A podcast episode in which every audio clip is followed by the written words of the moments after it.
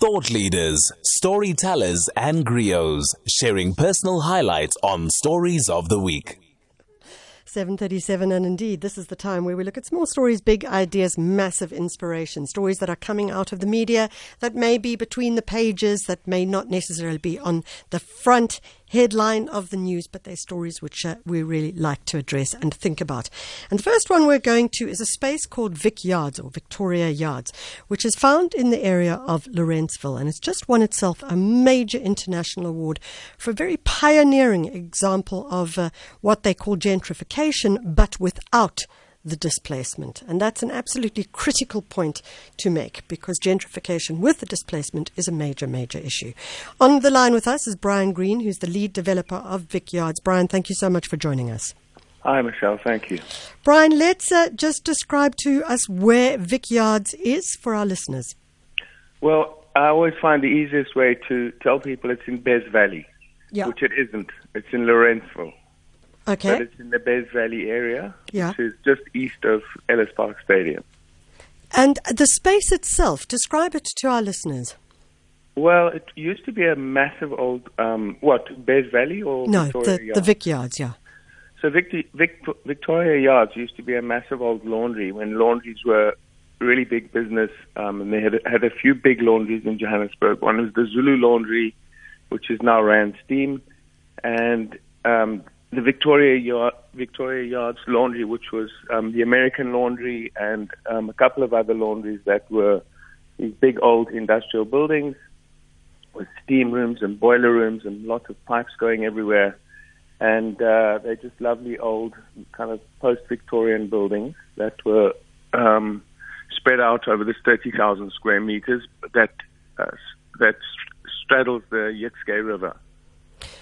So the space itself, when you joined it, and, and the, reason I'm talking about the space as it as it was, is that the idea of winning the award was very much for, as they say, pioneering an example of gentrification without displacement. So there was no displacement of the community that lived around the area, but in fact, what the building in many ways does, or the precinct does, is offer an opportunity to grow investment and the like.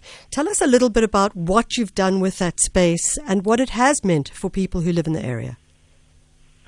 Well, Victoria Yards is, as I said, it's 30,000 square meters. 10,000 is untouched um, regards development at the moment. But the first 20,000 square meters um, had the critical mass and size um, to make a difference uh, to the neighborhood and to make a difference to the success of our business, which is which um, is what this is all about. Because without making a business that um, you know worked, we, we couldn't have we couldn't have invested in the in the area.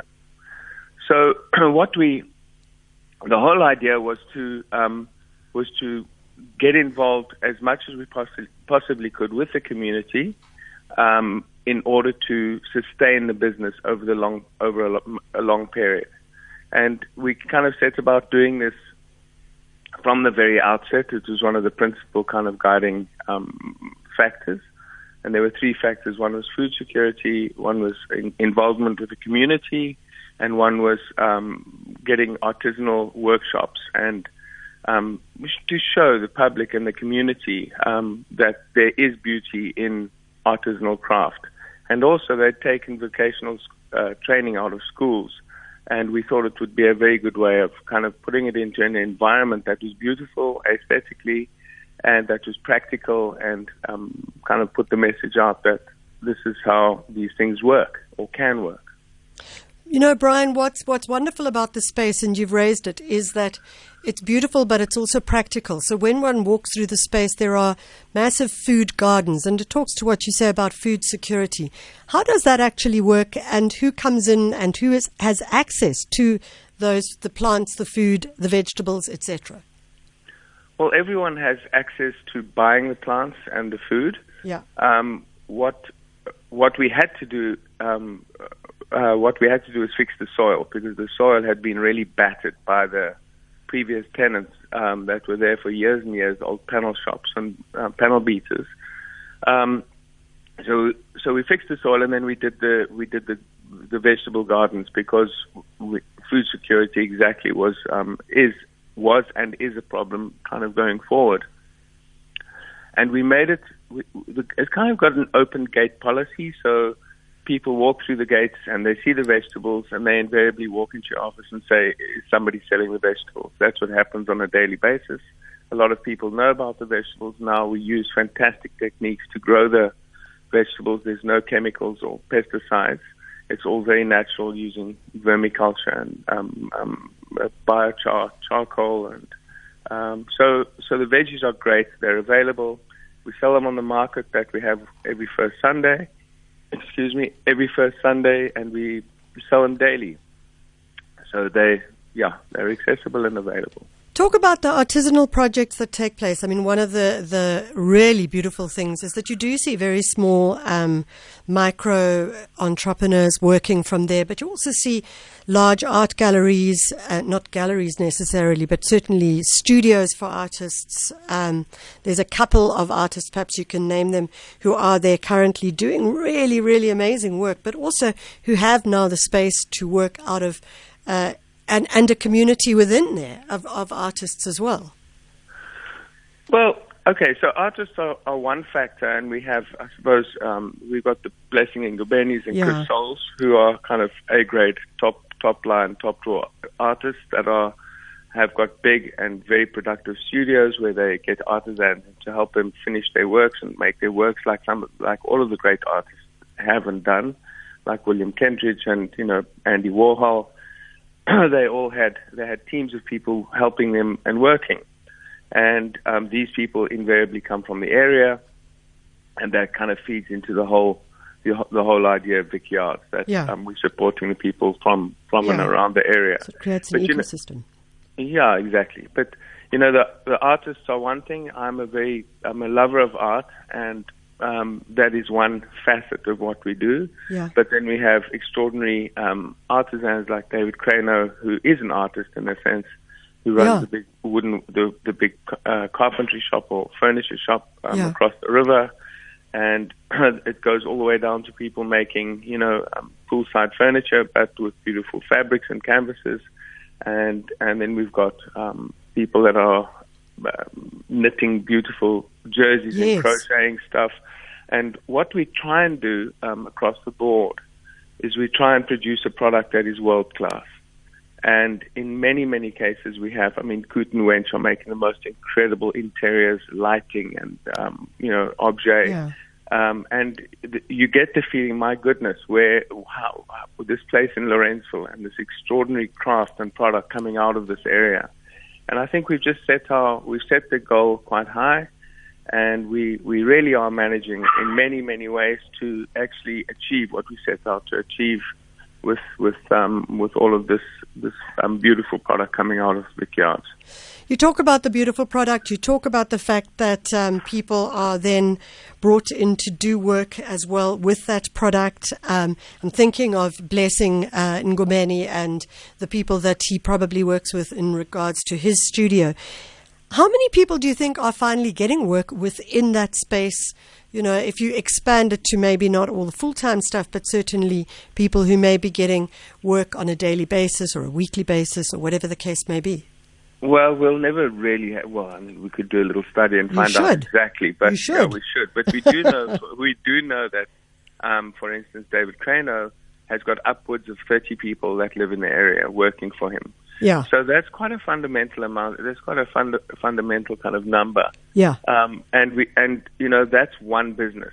So we've probably got, I would say, upwards of 80 to 100 people from the area um, that walk to work and um, are, you know, their children are close, their homes are close, and that's that just makes the community sing. Mm. It's it's such a it's such a lovely thing to be able to to do to kind of get get out of bed, put on your clothes, and walk to work. Um, yeah. And on the way to work, you passing that the butcher and the baker and the candlestick maker kind of thing. Yeah. And um, it's it's community building. It really and truly is community building. You know, I, I, I know that in that area as well, you've got uh, the Nando's uh, Central Kitchen, C, uh, CK, and as the headquarters in many ways of Nando's here in South Africa, it also talks to an investment into an area which uh, could have upliftment. And also, I mean, what's amazing about CK is you just, you know, cross the road, there are people that live there, and just across the other road, there are other people that live there. And it really does start to say if businesses can invest holistically, and mm. that includes yourself, that one could see major shift and change in urban areas. Yeah, I do. I do think that um, I, we can certainly see that, and I think that the um, you know the, the, Brozin family and the, and Nando's and Fernando um, that started there all that time ago and made the absolute decision not to move from the area um, because that's where they started all their um, their uh, bottling, and it was a small part of the Nando's um, uh, business. Yeah. And and I think it was Robbie that just said, "We're not leaving here. We can go and put up another factory somewhere else." But this is our heart and soul. Mm. And, you know, that kind of attitude 17 or 18 years ago was mom- momentous because that area is and was rough. And, you know, hey, you had all of these people kind of popping into work, making tons of money, be a Porsche pulling into the garage, having driven through, through Bez Valley. But, you know, that that's not important. What's important is that they decided to stay, and the, and the area has has they. We wouldn't have gone in if they weren't there. We we didn't have the guts. We wouldn't have had the guts to do it without Nando's and and and and that family. Yeah. Um, we got in and um, we've kind of fixed up our pavements and we fixed up internally. We we apart from the, the the social work that's being done through instruments within um, uh, Victoria Yards. Um, you know, we haven't really done anything beyond our borders, but what starts happening is you get this little ripple effect, a very gentle uplifting of the area where you see less rubbish on the streets and you see um, less chaos and even in some instances less cr- crime and, and cars slowing down because there's kind of more activity. Yeah.